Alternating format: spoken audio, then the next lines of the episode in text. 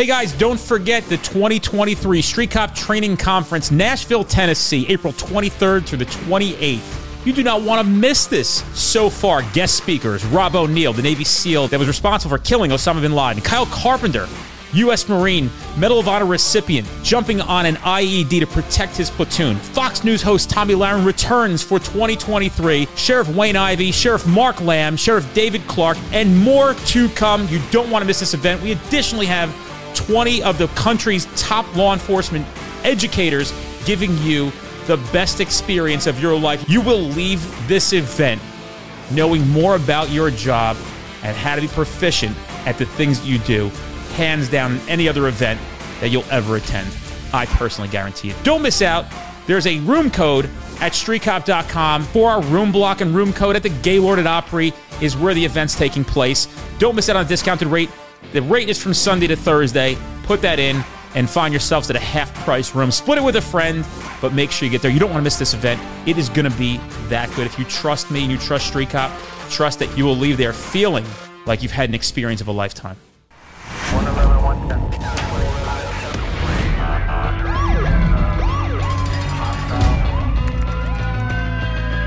You training to be a street cop?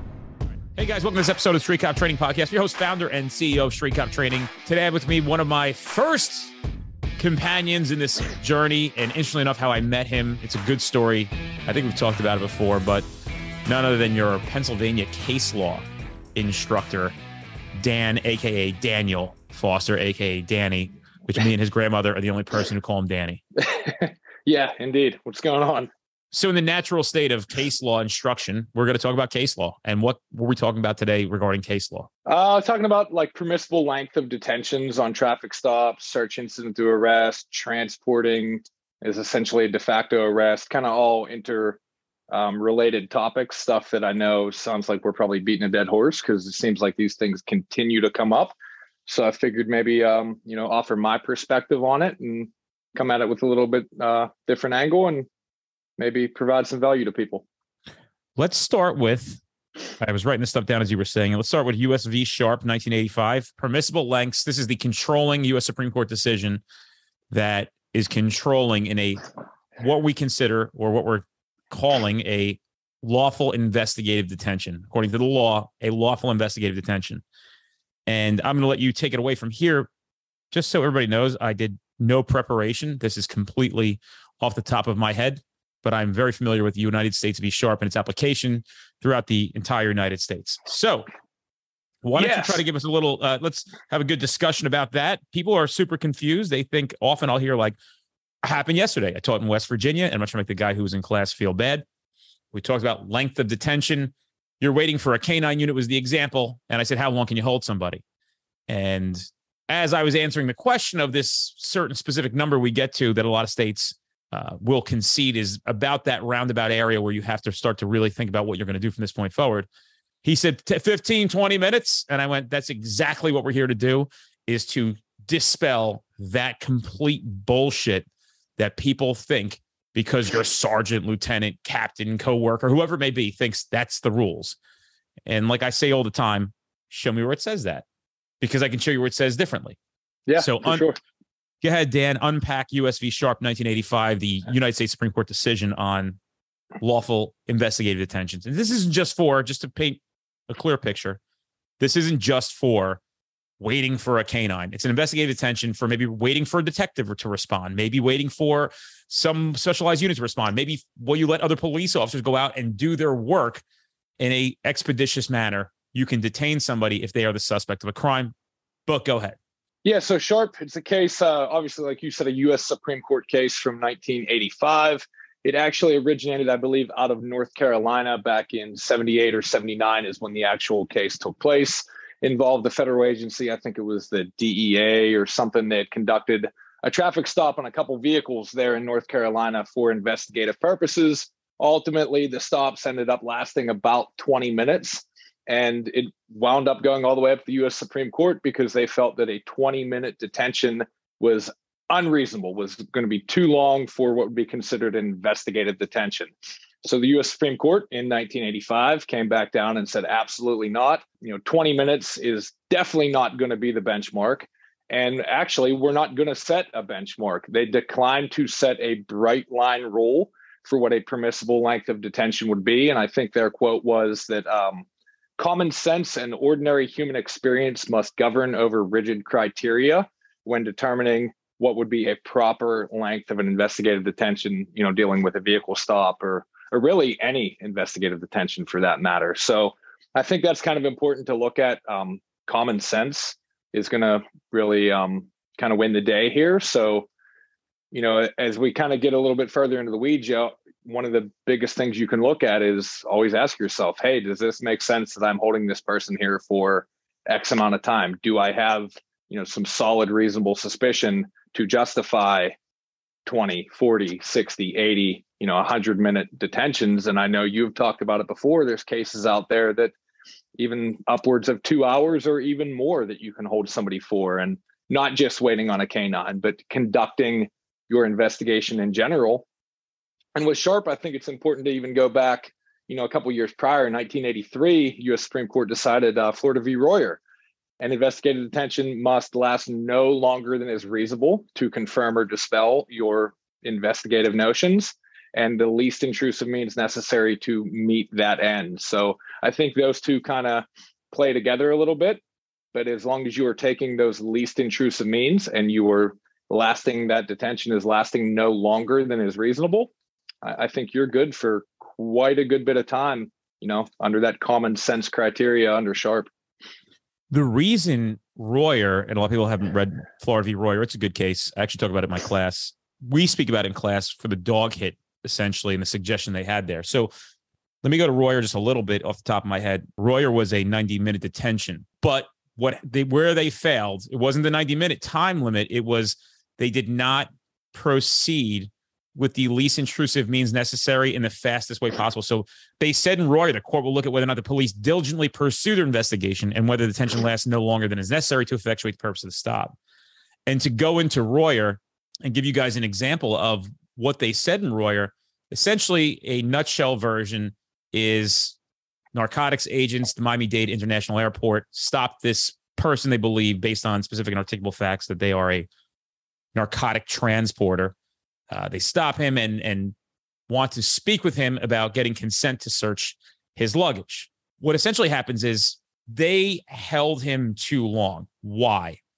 Because there were other means available to confirm or dispel their suspicions of criminal activity, and they didn't use those means. So, actually, in the brief, the court's opinion of Florida v. Royer in 1983 this is the suggestion they made. And this is where we go into another topic that we're not going to discuss today because I have to bring a lot of stuff up and bring a lot of stuff out to explain it. But this actually talks about if a canine alert had alerted to this luggage, it would have satisfied the probable cause required to make an arrest and search incident to arrest to include the luggage there. This is the language. Third, the state has not touched on the question whether it would have been feasible to investigate the contents of Royer's bags in a more expeditious way. The courts are not strangers to the use of trained dogs to detect the presence of controlled dangerous substance in luggage. There is no indication here that this means was not feasible and available. If it had been used, Roy and his luggage could have been momentarily detained while the investigative procedure was carried out. Indeed, it may be that no detention at all would have been necessary. A negative result would have freed Royer in a short order. A positive result would have resulted in his justifiable arrest on probable cause. So Royer's a good one to bring up. There's a lot of really good stuff in Roy. They said a lot of great things for us to know as law enforcement and there's a lot of people listening to this who may be hearing for the first time that yeah there are circumstances that a canine unit could establish probable cause uh, to arrest based on just an alert to the presence of narcotics. And essentially from what i can gather typically you'd need other factors to be considered. And the reason i say that is because we do have something called free air sniff under illinois v. Caballes which is a 2005 u.s supreme court case which is another important one to read uh, cited quite a bit in USV Rodriguez, which is another important one to read as well. So, no rigid time limits was the theme here. So, if you're being told you got 20 minutes, you got 25 minutes, it's the diligent pursuit, least intrusive means necessary. And Dan, I don't know if you want me to give an example of what that may look like, how to prove diligent pursuit, or you want to take the reins on that. It's up to you. No, you, no, you could go ahead. I know you talk about it. Usually, give an example in class. If you want to, you know, talk about it, you're probably better versed at that. So, you know, essentially you're on a stop. You've built enough reasonable suspicion based on previous case law, right? You're you're like you're there. I have what I need based on what I've read before on stops like this. This is everything that I am required to do to extend this traffic stop based on reasonable suspicion to prolong the detention while waiting for a canine unit to respond. So I make a few phone calls. This is the first phone call I make is somebody I know who's working. And I call it's Dan Foster. Dan Foster's a canine handler with a dog that sniffs for the presence of narcotics. I call Dan Foster and I say, Hi, Dan. Uh, it's Dennis. How are you? Are you working? Dan says, I am. Well, Dan, how where are you at? You know, how far away are you? Dan says, Well, I'm 45 minutes away. I'm gonna say, Well, Dan, I have this car on this traffic stop here. Please start heading my way if you're available. And you say, Sure thing, I'll be there in 45 minutes. Now, to prove diligent pursuit, depending on what you have, but if you're in a more populated area, I would probably try to find, to the best of my ability, a dog that's closer. So I may make three or four or five phone calls to different agencies while waiting for Dan to respond. So I'll call the local sheriff's office, the state police. Um, you know, this is another reason why I tell people, kind of off the topic, make sure you have a canine unit available or know where to find one, because when you're going to need one, I don't care who you are, it's going to be a real pain in the ass, especially since we are on some kind of time uh, we are on some kind of time criteria here. You know, don't wait till you need to find a dog to know where to find a dog. But anyway, I call a few different agencies. I'm speaking openly and loudly on my body worn camera or my MVR and saying, Hi, this is Officer Benigno. Do you guys have a canine unit working? No? Okay. I'll make five, six, seven phone calls trying to find a closer dog. But by that time, Dan Foster arrives. I've showed diligent pursuit. I've tried to find a closer dog. My closest dog was 45 minutes later. I'm going to dictate and document this in my report. And essentially, what this does, it removes the defense from having a strategy to try to challenge your diligent pursuit. Now, let's say, let's change it up a little bit. I call another agency while I'm waiting for Dan to respond for 45 minutes.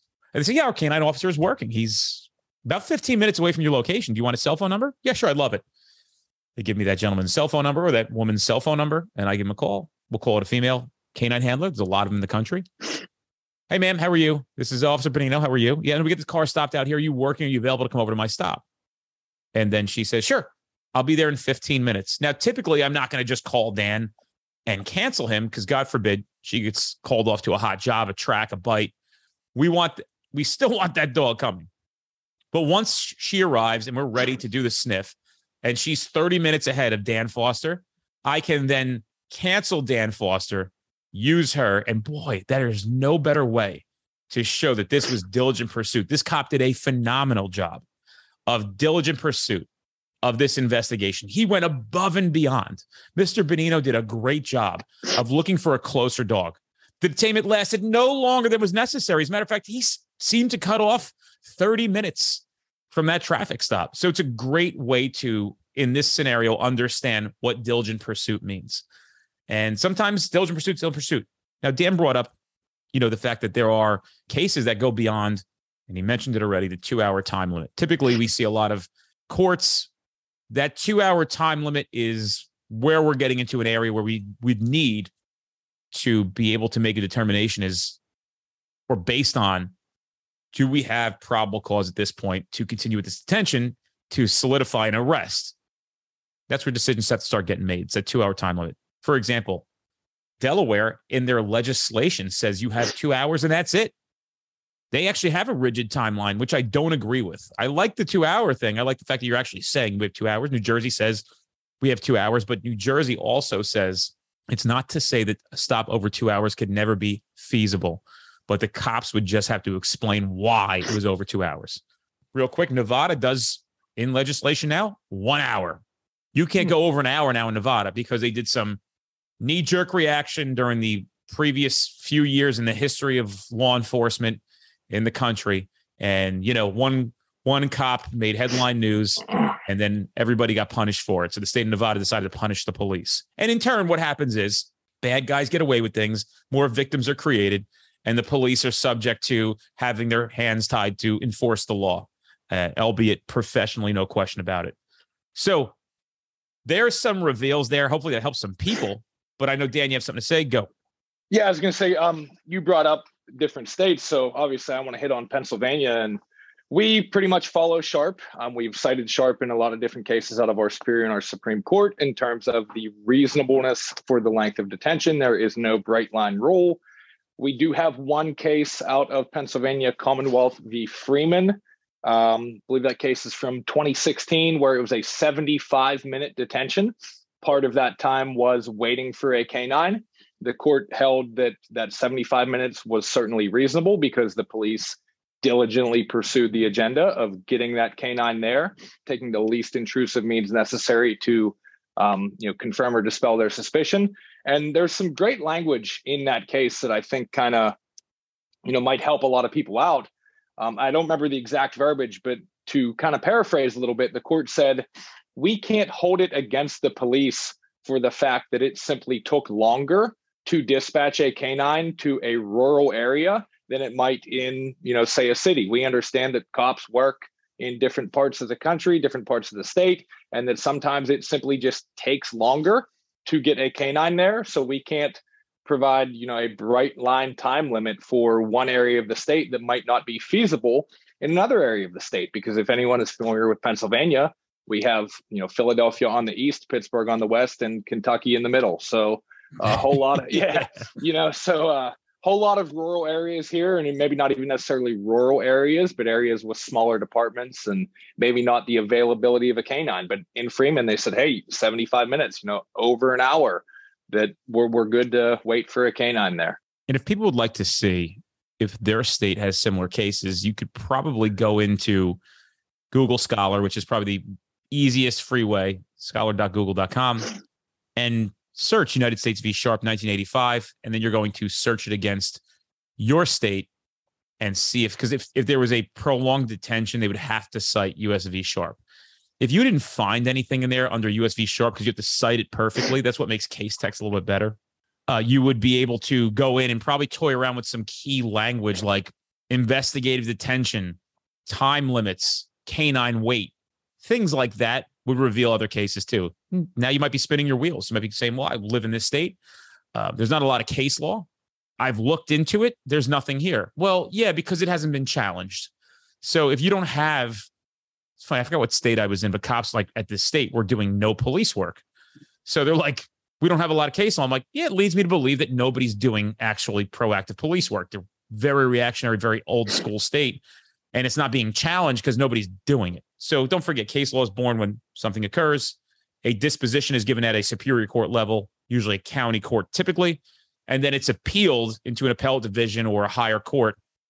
And there's a decision given, and it's a binding decision. And that's the case law that we use. So if you can't find it in your state, typically, if there's not existing case law in your state, your state, if faced with this issue, will often look at what other states said and make their decisions based on other opinions from other states. So you can look you could look at other states it can be persuasive and kind of get an idea of what the feel is nationally for the decision or the, the, the issue a topic for what you're you're discussing. We go into the next one transporting we want to do transporting against your will. All right so another thing you know kind of just hitting on some of uh, those bigger topics that always seem to come up is transporting somebody essentially against their will transporting um, absent the ability to arrest somebody and in fact, transporting somebody against their will is what the court has called a de facto arrest, meaning you certainly need to have probable cause to put somebody in the back of a police car and take them somewhere else, whether it be back to the station or you know another location in terms of your investigation. Um, but anytime you transport somebody against their will, it is essentially an arrest and would require probable cause. So that is something that comes up um, frequently. I used to talk about it at length in class, but it is one of those things that, while it is a fairly simple topic, there seems to be a lot of discussion surrounding it. And we tended to kind of get off the rails a little bit in class and spend a lot of time on it. So I actually took it out of my program.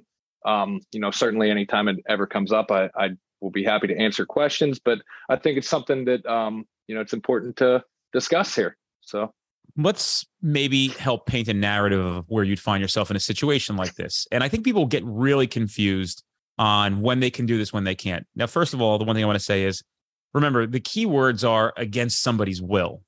If somebody's volunteering to be transported somewhere, well, certainly that's not a problem at all. But hence, this is typically why a lot of guidelines and policies say bring the victim to the offender. Right? The offender is detained lawfully. Typically, the victim is voluntary. There are some exceptions.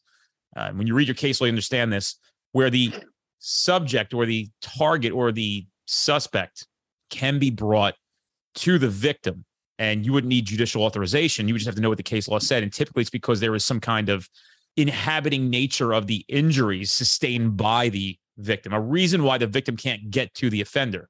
So we could bring the offender to the victim. You know, maybe it was a, uh, a really significant assault and they're getting, they're being tended to medically. And we have an expeditious time. We still have to follow the time limit of investigative detention. So we've got to make that call of let's put this guy in the back seat of the car and the reason they don't want you doing that, there's a lot of science behind like they already look like they're guilty because they're in the back of a car, you're handcuffing somebody. It's a far more intrusive procedure, but albeit permitted under certain circumstances. What are those circumstances? Well, typically the ones I just described, but you guys would have to read case law. People ask me questions then in class, and I go, you know, guys, I'm glad to answer these questions, but the more you read case law, the less questions you will have. They are answered for you already. And I mean, I have 150 pending messages now.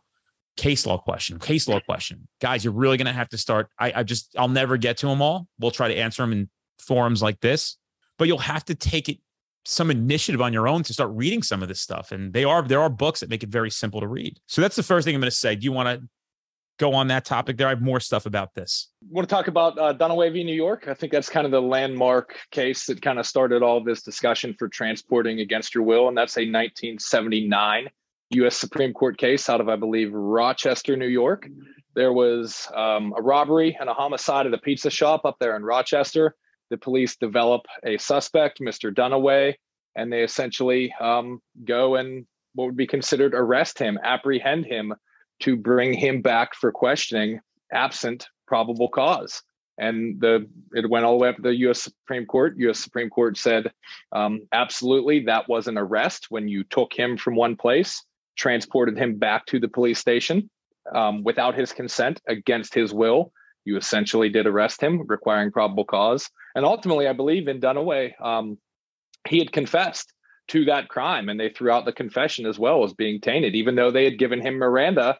The miranda was not enough to cure the taint of that unlawful transport. So even down the line we get the fruits of the poisonous tree doctrine and you know we can end up losing confessions losing any evidence we recover um, if we conducted you know a quote unquote search incident to arrest prior to that transport certainly we're going to lose anything that we had recovered from that search as well when we don't have probable cause to transport somebody um, you know back to the station i often say that the lack of knowledge by police officers in the field is really detrimental to the victims of the crimes because sure. police officers who don't know what they're talking about or don't know what they're doing and think they're doing a good job because they saw it on the first 48 or maybe cops or live pd that's where they're getting the training from they will get things suppressed and another case it's interesting because i say to people you know new case law that comes out that's bad typically rests on not knowing existing case law it's not like they've changed anything that we've already we haven't already said. And when you say Dunaway v. New York, I go right to Kaupp versus Texas. Mm-hmm. So in Kaupp versus Texas, you know, essentially there is, a, I believe, a rape and a homicide of a young girl, and they go to this guy's house minus probable cause. And one of these suspects, I think he was the accomplice in stashing the body. Uh, I think it was the cousins, maybe the cousin or the brother of the of the actual main suspect. And they wake her up at three o'clock in the morning and transport him involuntarily back down to police headquarters for an interview in his underwear and no shirt on. For I remember.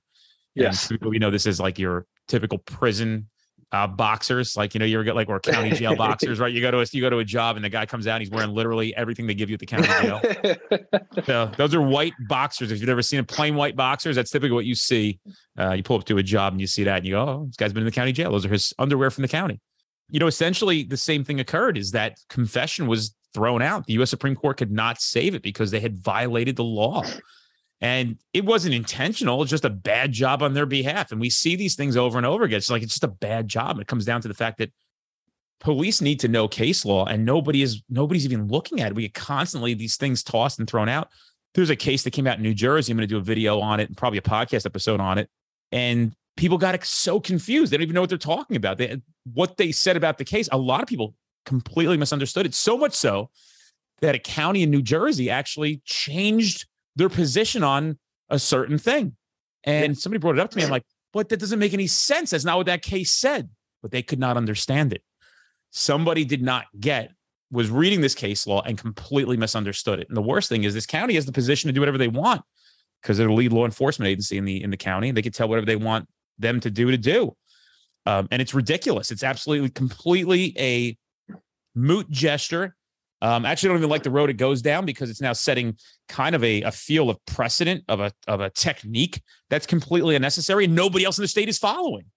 So it's just wild the misconception of case law and how people don't understand it. And if you don't or you don't get it, don't raise your hand and say, I know what the answer is. If you don't, like just ask us. We'll try to help help you understand what they were getting at. There's not a lot of people, and I'm not trying to toot our horn, who really understand it. Even some of your professionals in the field who you think really get it actually don't really get it. So you know, Kaupp versus Texas, another one. There's actually, I think, what's the other one? Is it Florida v. Hayes? Uh, yeah. Hayes v. Florida, I think. Yeah, yeah, yeah. it's uh, dealt with transporting somebody for fingerprinting, maybe if I remember correctly. I don't think I don't that was it. I, I I think it was along the same lines. Again, I, well, I haven't done any preparation for this, but yeah, Florida v. Hayes is another one, or Hayes v. Florida, whatever you want to call it. Another U.S. Supreme Court decision where they had to come back around for the third time and talk about, hey, we said this 40 years ago. What did and you guys miss that, about this? Uh, yeah, Kaupp v. Texas, if I'm not mistaken, was a 2002, 2003 case. Um, you know, Dunaway was from 79. So, like 23, 24 years later, they're rehashing the same argument because apparently the cops in Kaupp v. Texas hadn't read Dunaway v. New York because it's essentially very similar facts. Dude, it's crazy. Like, I read case law a lot of places. There are cops who are completely disregarding the principles of Miranda, but Let's talk about the biggest elephant in the room.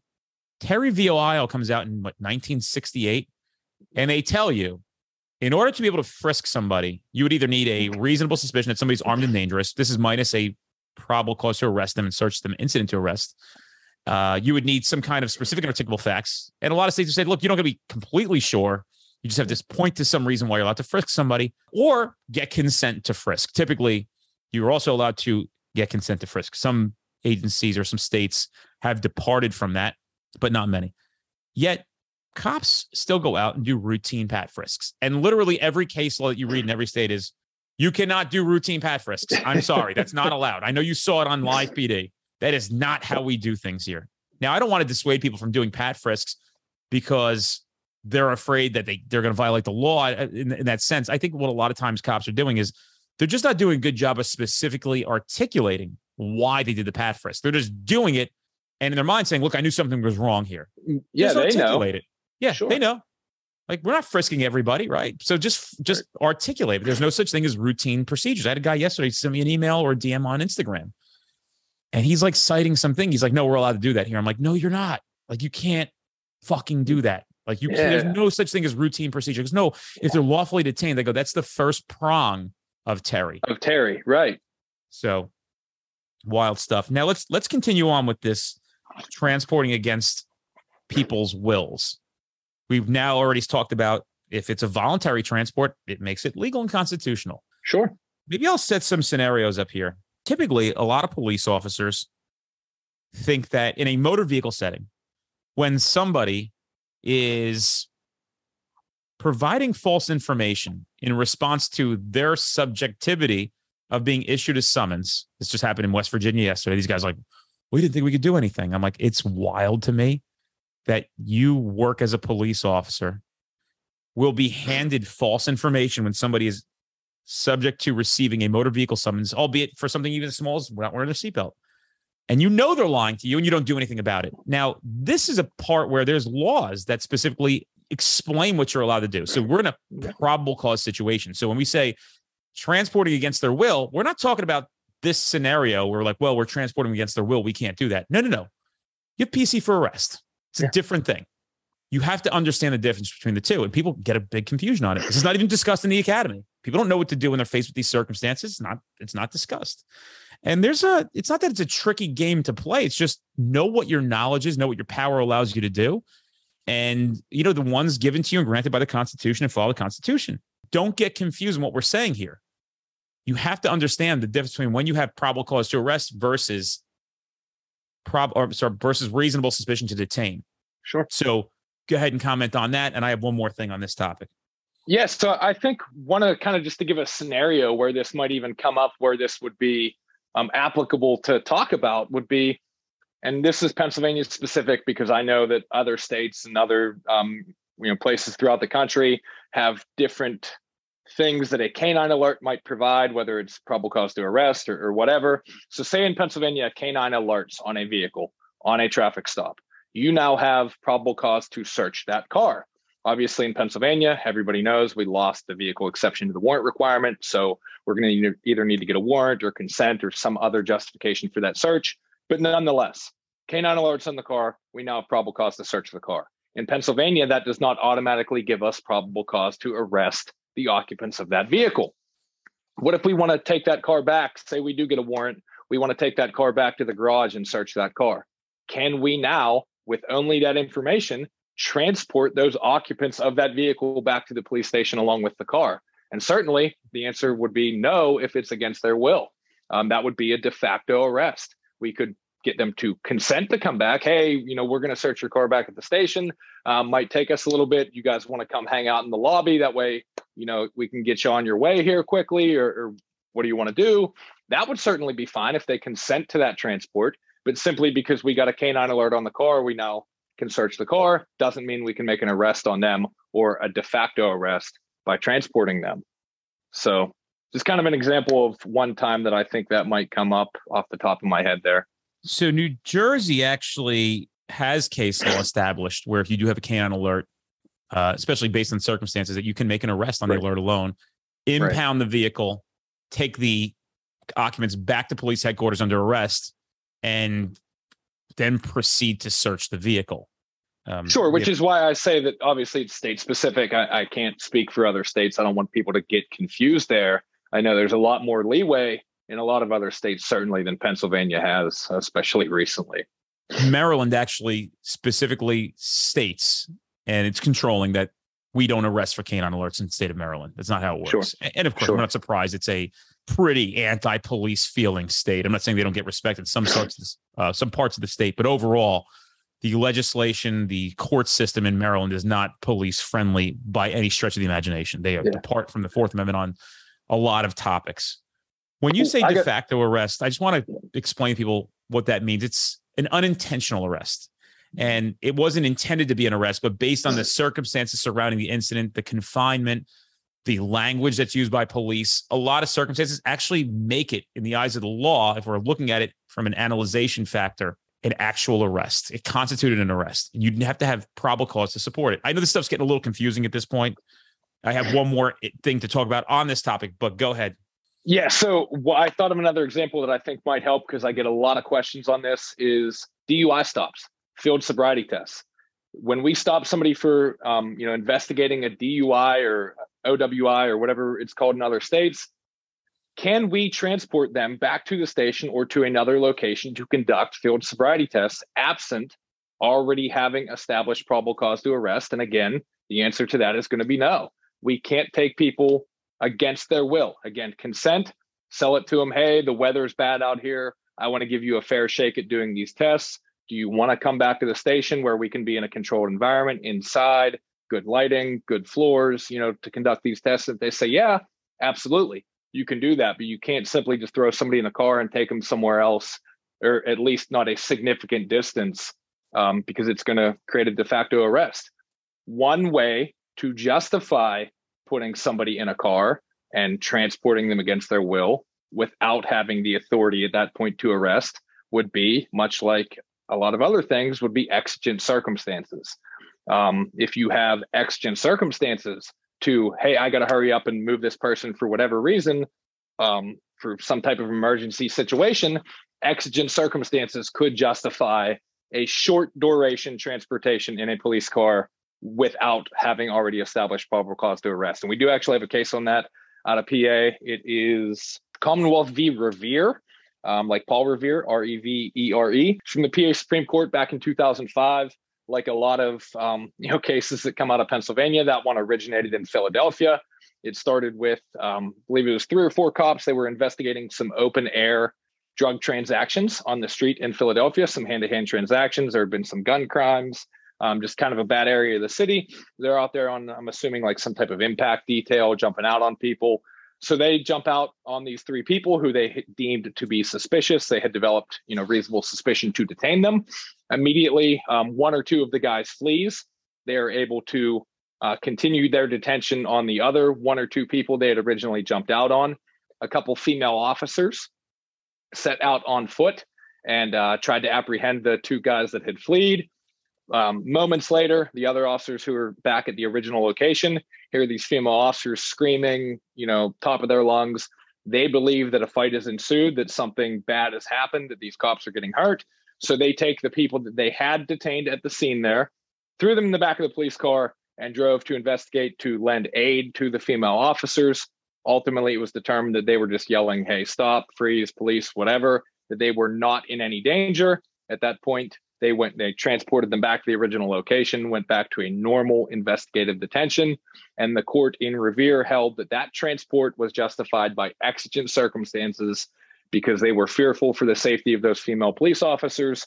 And they upheld that uh, that ongoing detention at that point based on those exigent circumstances. So I think that's something to keep in mind. Obviously, that scenario a little bit outlandish, probably not going to happen too often, but you do have exigent circumstances potentially you could fall back on, you know, to kind of not get around, but to justify uh, potentially transporting at least a short distance, maybe not back to the station, but without probable cause.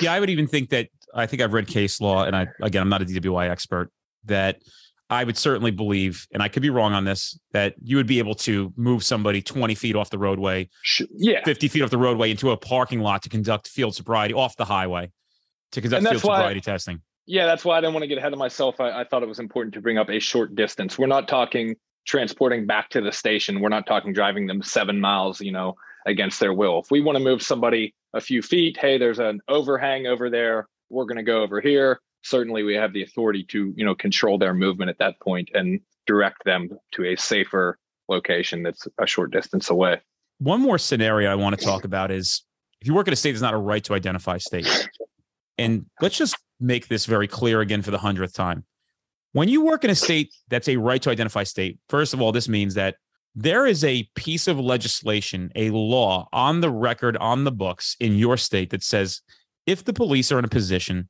to order you to identify yourself, which means an offense has occurred and you are the suspect believed to have committed that offense. You have to comply with it. You must reveal your information. You must tell them who you are.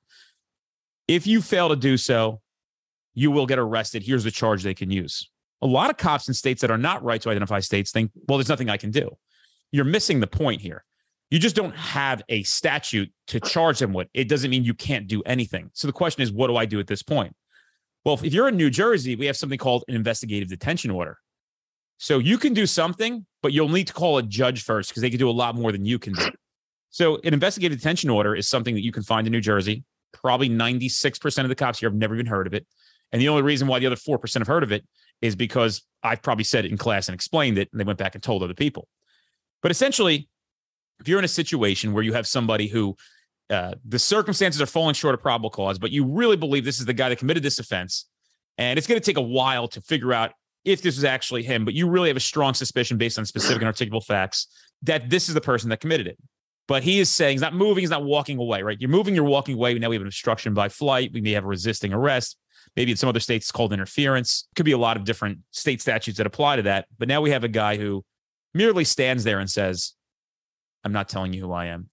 You're doing everything you can to try to figure out who he is, absent, you know, taking his fingerprints. So you call a judge and you say, Your Honor, we have a crime that occurred. We have these are the facts that lead us to believe that this gentleman out here is the person of interest. Here's why. We would like to get an investigative detention order to transport him back to police headquarters and obtain his fingerprints and go through procedures uh, required to do so. Now, once that order is filled out, I've seen them, boys and girls, like I've had them. Once that order is filled out, we can go back to this gentleman and say, we now have a judicial order to move you, to transport you for identification purposes.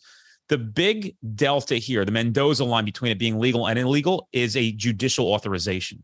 Once we go to a judge with this, now we can do something. So you got to have a you got to have a plan in place. You got to let your prosecutors know and say, look, we know these things exist. If we run into this scenario, no, we're going to call you. What's our game plan for that? We want to not wait till then to try to explain this to them And now we can say to this gentleman, hey, uh, we have a judicial order. If you fail to comply with it, you will be placed under arrest formally for contempt of court. In New Jersey, that's what it would be. You're going to be in contempt of court. It's a judicial order. And then we're going to arrest you and charge you with such. Um, this is used for other scenarios as well. If we're trying to get a DNA sample from somebody and we have a crime that occurred and we have specific and articulable facts to believe this person committed that crime and we collected DNA from that crime scene and we say to the judge, Your Honor, look, we had this crime that occurred. Let's say it was a burglary, but the guy cut his wrist and there's blood at the scene. We collected the CODIS and we say to the judge, we have other factors showing this is probably him. Here's why. We have reasonable suspicion. If we actually just get his sample, there's a real likelihood that we will solve this crime and bring him to justice. This happens all the time. And a judge can say, okay, based on what you have, crime occurred. You actually have reasonable suspicion to believe that this person committed the crime. You can go and force him. Here's an investigative detention order. You can detain him and force this gentleman or her, whatever it may be, to provide a sample to the courts of their DNA. And that's legitimate. I mean, I've I've seen a lot of these things used. We had uh, one of our uh, guys who associated with this, Rick Bachman, um, at a Linden. They used it one time for a homicide suspect. The guy had a specific gait. They were led to believe this is the guy who did it when he walked. So they had him on video walking out of the homicide scene with a very unique way he walked. It was a specific gait. They got it investigative detention order and brought him in and made him walk back and forth in a gymnasium uh, multiple times. If he failed to do so, he'd be confined to the county jail until he complied to do such. And that's the power of the judicial, uh, you know, court system. And that was actually a major factor in his conviction for the homicide. That was a significant piece, and the judge understood that. So when a judge understands what it is, you can employ something like this. Now, I know you're saying, well, we don't know if we have investigative detention orders in our state. That's okay. Contact a judge, and I've been told they can put this on a warrant, and a warrant that resembles what we typically look at as an investigative detention order. So this is a it's a great tool to use and to know, and hopefully you guys. We just want you to do it the right way. You know, don't we got you got to get this job done right. We got to do it the right way. Look at this stuff; it's really cool. Awesome. And yeah, it's uh, PA probably be a warrant. I know, like DNA, you brought up. I've written a few for um, compelling somebody to give a buccal swab and you know DNA samples. So yeah, I'm not to the best of my knowledge, unless it's somewhere in the judicial code that I've never read, but we don't have like that typical judicial authorization order. It would just go on a search warrant at that point. There's a lot to know about the law. There's no question about it. And the more you know about it, the more comfortable you are, and the more people actually find you to be valuable to them. Yeah. Um, you know, I've, I've actually argued that if you know more case law, you typically in an environment where people are promoted on nepotism can actually beat that based on meritocracy because the value that you possess. You're a linchpin. They can't work without you. They need you here. They can't lose you. So just some food for thought with that. Dan, I think we've covered enough today. We'll save some for the next time we do this. Absolutely. for quite a while now. And uh, you know, I care about you tremendously and I can't wait to hug you when I see you. Likewise. You look great, by the way. You should um, come out with like a street cop line of skin moisturizer. I think it would sell well if you could be the spokesperson. Maybe I could just sponsor the kind of moisturizer that I use every morning and every night. Do you want to tell everybody what that is? Because I'm sure there's a lot of eager listeners out there that are dying. Yeah, so I use a I use a I use Brickell charcoal face face scrub at night, and then I uh, typically moisturize with a Cetaphil or Cetaphil, however you say it. Fair enough. On that note, hey, it was great talking to you. Likewise. if you guys want to find Dan's classes, check out streetcop.com, Pennsylvania case law. He has a, two versions of it. Uh, we don't call them one and two because they're they're interchangeable. You don't have to take any in particular order. One has to do with certain topics, the other one has to do with another group of topics. And he is very good, and people leave that training program extremely satisfied and really happy. So Dan's been with us for a long time, and we're so pumped to continue on this process together. And maybe the next time we could talk about your conversation with Marcus Luttrell and that story. That's a fun one. Yeah, let- let's do it. Yeah. Let's mark that one down. So Dan Dan has a good story about Marcus Luttrell from our last conference, and it's really cool. So Awesome. All right, brother, I'll see you. All right. See ya.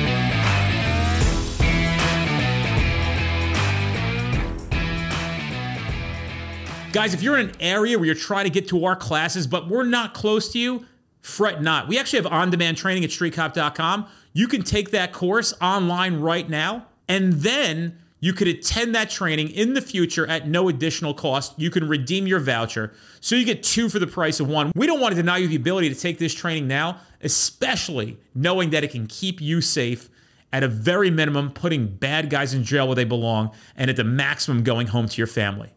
Check out streetcop.com for that offer.